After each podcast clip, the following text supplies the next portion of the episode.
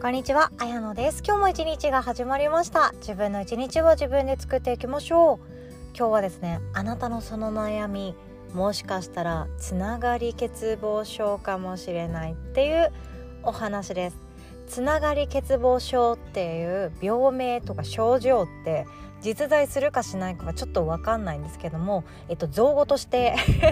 存在しているのを知っておりましたので今日はそのもしモヤモヤっていうものを抱いているのであればその解決策になったりあとは自分の心の声に気づくきっかけになったらなと思ってそのお話をシェアさせていただきたいと考えております。つながり欠乏症をですね少し具体化させていくと2種類あるって言われています。1つ目は他人と自分がつながっていなくて不安になる孤独感疎外感を感じてしまうっていうことこれが他人に対するつながり欠乏症ですよね。そしてもう一つが自分とつながっていない気がするっていうつながり欠乏症自分とのつながりですね。これが不足していることから起きる心のモヤモヤっていうものがよくありますっていうお話です。で他にも実はあって、えーと、自然とのつながり欠乏症っていうのもあったりするんですね。私はなぜ生きてるかどうか分かんない。何を進めるためにこの世界に生まれているのかよく分からないっていう時ってあの自然とつながっていない時が多かったりあとはこの大きな大きな世界の中でいるっていうこと。とその世界とつながっていないということも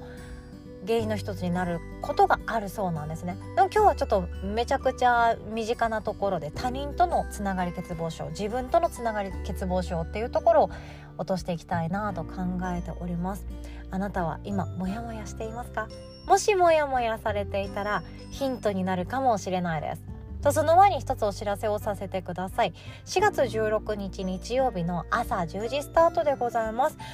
どう話す親子で語りたい性教育のことっていうお話会ワークショップをご用意させていただいております。親子で話す性教育ってちょっとドキドキしませんか？ドキドキしませんかっていうかあの何の話をするかっていうドキドキではなくって子供に「これって何で?」とかね、こんなことされてすごい嫌だったとかそういうちょっとしたアクションもらった時に私はどう答えたらいいかよくわからないっていう不安が日常の中でよくあります。子供にこれってなんで？なんでなの？っていうことを聞かれてもそれはだね。て答えられることがあの正しいやり方なのかどうかもわからないしどの年齢の頃になるとどのくらいのことはシェアしても OK だよも分かってないしなんだか自分の中で不安なんです。自分が自分に不安なんですね。今日の本題にも通じるところがあるんですけど自分のことを信じていない。私の中で自分とつながっていないことってよくあって自分が自分のことを信用していないから私ってこの子に対して正しい性の話をできるのかなってっていうことが不安だったりもします。で、えっと、もっともっと大事なところで言っていくと久美先生がよく教えてくれてるんだけれども思春期とかそのなんだろう大学生とかもそうですよねその一人前の大人になる手前の子たちに何かあった時に話をして何かあった時に相談される大人であるかどうかっていうこと。この信頼関係を今から作っておくってめちゃくちゃ大事だよねっていうことなんですね。私自身もそうでもうこれ苦しすぎるっていうことをいつからか忘れてしまったんですけど親に話すっていうことをもうやめてしまった。正しくは諦めた時があったんですね。あもういいやこの人たちに言わなくて。Google Google で調べればいいやとかもうそんな感じだったんですよね。もう誰にも言わなくていいやとかだったんですけどそういう時ってすごく苦しかったなって思うんですよね。あ私ってこれで合ってるかどうかも分かんない。不安。不安だけれども大人として社会に出ていく予定になっているから自分で何とかしなきゃいけないよな。いやでも不安っていう時そういう時に打ち明けてもらえる相手が子供からして自分はそういう大人であるかどうかっていう信頼関係の土台を作っていくっていうのは今からなんですよね。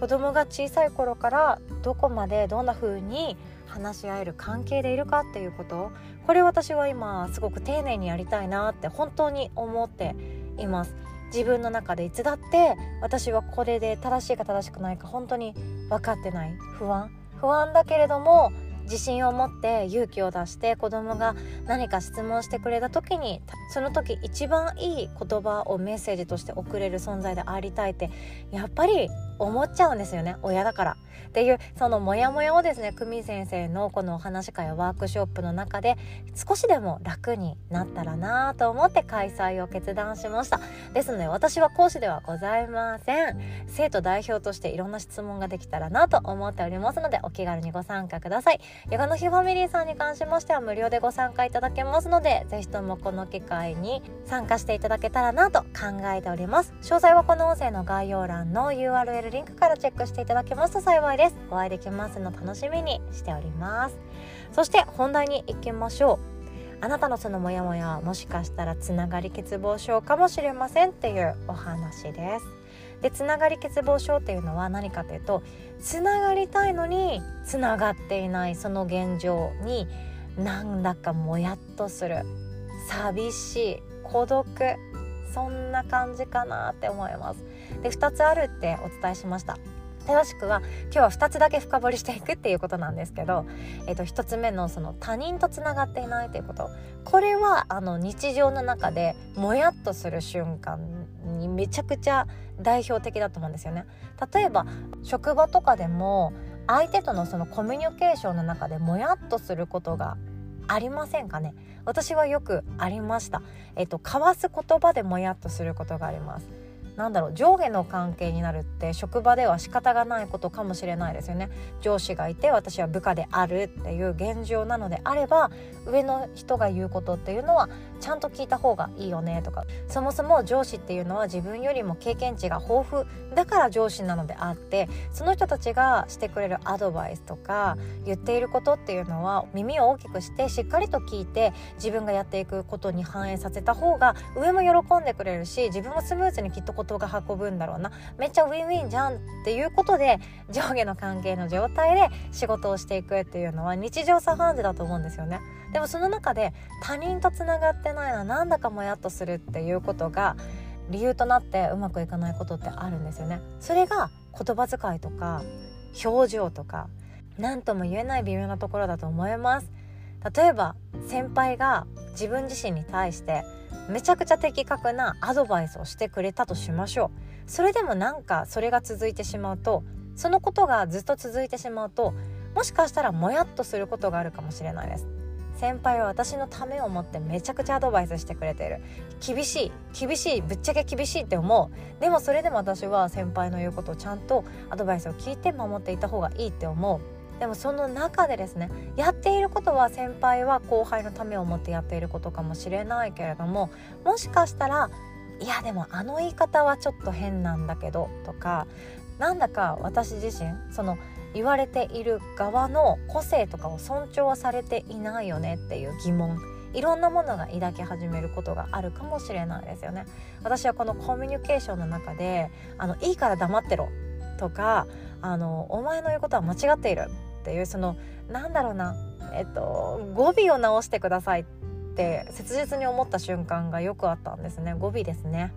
私はもう細かい嫌な女かもしれないです。でもなんとかしろとかうるせえなとか、えーと、あとはですねそういう汚い荒々しい言葉は本当につらかったしあとは「お前が間違ってんだから言うこと聞け」っていう怒り方すごく心が傷ついたの覚えてます。でも社会人になりたての頃ってあこれが社会かこれが社会なんだなと思ってとにかくそこで慣れていくしかない免疫をつけていくしかないって思ってやっていたんですよね。その自分の部の一番偉い人からお前の給料には怒られるお金も入ってるっていう風に教えてもらってあそっかそっかそうだったらもう仕方がないよなと思って毎日毎日メンタルをなんかもう折れたメンタルをもう一回なんか立て直すとかじゃなくって木工用ボンドでギリギリのところに接着して形だけまっすぐに見えているような状態で行ってたなって思うんですよね。でも木工用ボンドなんてそんな脆いものだからポキって折れたハートはもう一回すぐ簡単にポキって折れるわけで。で砕けやすいわけで。メンタル弱私。って思ったりこんなメンタル弱い私がこんな場所で仕事しててごめんなさい邪魔ですよね消えてしまいたいっていう感情とかひどく強かったんですよね。ほんと仕事できなかったなって思います。でもその時にもですね何だろう言ってることは先輩の言ってることは正しいし聞きたいって思う気持ちもあるんですよ。聞いてあげたいというか答えたいという気持ちもある。でもなんだろう私の許せないところその汚い言葉で指図するのだけはやめてほしいなとかあとは他人への怒り方とかもいやその言葉遣いやめてほしいなとか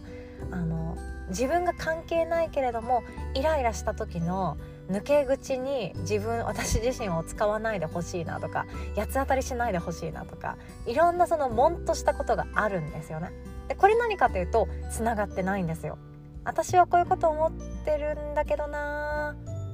っていう心の声は届くことはないんですよね。まあ、ここであの言わなきゃ分かんないじゃんっていうアメリカ的な欧米諸国的な考え方っていうのは大事かもしれないです。自分が伝えないと相手は気づくことないよね。言語化しないと伝わらないよねっていうこと。これは本当に正しいと思うんですけれども日本ってそれを良しと思ってない人が多すぎるからそれをするのにはひどく勇気がいるわけなんですよね。言いたいけど言えないっていう場ってこれまでもたくさん経験されてこられてると思いますしきっとこれからの日本の中で生きていくのにもそれがあると思います。逆に言うと私はそれが心地いいって思う瞬間もあるんですよね。言わないでくれてありがとうって逆の立場だったら思う時もあるかもしれないじゃないですか。そのグレーゾーンっていうものそれ私はあの助けられてる瞬間もあるんですよね。ただその自分の中でもやっとしたことその人のその言い方さえ直してくれたら私はあなたの言うこと聞けるのになっていう時とか何で私の感情ってずっと無視されてるんだろうとか何回言ったら分かるんだろう。もし相手に伝えていたとしてもなんで分かってくれないんだろう。なんで伝わらないんだろうっていうもやっとしたこと。こういうことって日々ありませんかね。これが他人とつながっていないっていう状態です。私の気持ちって矢印はあなたに向いていたとしてもこの矢印を遮断されている感情になってしまう。それが続くと疎外感だったりあ私って孤独だなとかあの人に対して私は感情を持ったとしてもこれは自分の思いってつながらないんだ相手に響かないんだもう言うのやめよう諦めようっていうことにつながったりもするんじゃないかなって思います。これが他人とつながっていないということです。だからこそ他人と心地よくつながっている時ってより一層幸せだなと思う瞬間があると思うんですよ。つながるってその共感するとか特別わかるわかるっていう時ではなくて私のこの思いって相手にシェアしたけど相手はジャッジしてこなかったよね。相手はニュートラルでいてくれたよね。相手は私に対してあのいいとか悪いとかそういう評価しなかったよね。私このままでいいんだ。この話していいんだっていう瞬間かなとも思います。そういう時ってつながってんなとか心地いいな今っていう感じになったりするかなとも思うんですね。そしてもう一つのモヤモヤっとするきっかけになるのが自分とつながっていないということです。自分とつながっていないっていうことは私の声を無視している。自分自身が無視している。それがまさに自分とつながっていないことだと思います。自分のその思いとか嫌だっていうネガティブな思いとかもそうですよね。あと私幸せ世界一幸せなんじゃない？っていう人から見たらなんか妬まれそうな時。そういう時の出てきた思いとかもなんか日本人ってああこれはちょっと隠さなきゃとか謙遜するのがいいみたいな感じになったりするじゃないですか。でもこの嬉しいなっていう時の嬉しいなっていう素直な感情って実は出してよくってああ嬉しい。そうやって言ってくれて嬉しいわっていうのって海外の方って素直にやったりすると思うんですよね。それさえもちょっと一歩引いちゃうということってまだまだ私もあります。でもそのなんだろう出てきた感情をまず自分で勝手にジャッジしてなかったことにするっていうことも自分とつながっていませんし本当はこうしたいけどっていうその声さえも聞かないっていうこともう考えないっていうこと自分の思いを大事にしないということそれも見て見ぬふりする。潰しちゃう消しちゃうこれも自分とつながっていないっていうことなんですよね。自分とつながるってあの目の前でやっている行動と思っていることがつながるとまた違うんですよね。例えば、えーと、私は今日ママ友とランチ行く予定があったけどちょっとあの生理2日目だしなんか昨日夜遅くまで仕事をしてたから眠いな今日ちょっとパスしたいな昼寝したいなって思ってたとするじゃないですかそういう時って思ってることは今日ランチ行きたくないめんどくさいゆっくりしておきたい。でもそれでもいやなんか前々から予約してくれてたし楽しみにしてくれてたし今日は約束してたから私はランチに行こうと思って眠いの我慢して行きましたと。生理痛も我慢して行きましたと。そうやったとしてもこれ思っていることとやっている行動がバラバラですよね。バラバラだけれどもこれって一つ自分とつながっているっていう事実があったりするんですよ。わかりますかね？伝わりますかね？私日本語下手くそすぎて本当にあの伝わらなかった。ごめんなさい。また改めてちゃんとお伝えしたいんですけど自分が思っていることとやっている行動がつながってなくても全然いいんですよ。これは自分がつながるじゃなくて感情と行動がつながっていないっていうただの事実があるだけで自分とつながるっていうのはもっともっと手前なんですね。私今ゆっくりしたいって思ってる。そっか。私今日は家でゴロゴロしたいって思ってる。そっか。でいいんですよ。そうだよね。だって昨日夜遅くまで仕事してたもんね。そうだよ。今日寝たいに決まってんじゃん。眠いよね。っていうことを素直に出してあげる。あと生理2日目だもんね。家でゴロゴロしときたいよね。湯たんぽとか抱え込みながらさ昼寝ガーってやりたいよね。本当はこう思ってんだよね私。っていうそれだけ気づく。その感情にまず気づくっていうこと。これが自分とつながるって言われたりもしています。私こうやって思ってんだね。そっかそっかそっかっていうことなんですね。このつながりってめちゃくちゃ大事で私たちはどうしてもこのつながりを遮断するやり方を教わってきたりもしてるんですね。自分がこう思っていてもお友達が悲しんじゃうからこうやって言おうねとかお友達の立場になってみて相手の立場に立ってみて意地悪しちゃダメでしょ？っていう感じ。なんでそんなことしたの？っていう感じ。それはグループの一員としては正しいフィードバックかもしれないけれども自分の声聞かないように聞かないようにって私たちは教え込まれているような気がしてしまいます。でもそれをですね大人になったら逃げてもいいんですよ。大人になったらまずは自分の声聞いちゃうだよね寝たいよねっていう だよね洗い物なんてもうしなくていいよって誰かに言われたいよねやめちゃえやめちゃえうん死なないとかね。私自分でよく言っちゃってるところあるなと思うんですけど。それでまず自分の心聞いちゃう。